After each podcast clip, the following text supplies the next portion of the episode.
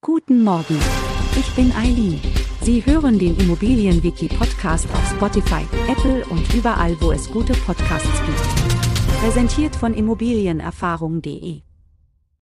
Ein Fertighaus ist ein Haus, das aus vorgefertigten Bauteilen schlüsselfertig zusammengefügt wird. Diese Bauteile werden in Fabriken industriell hergestellt und dann als Einzelelemente zur Baustelle geliefert.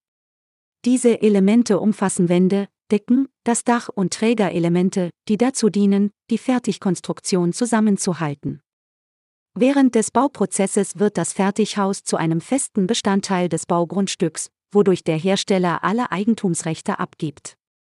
Die schnelle Bauweise und die vorgefertigten Teile sorgen dafür, dass das Haus bis zur Endmontage witterungsgeschützt bleibt, was die Qualität des Hauses erhält.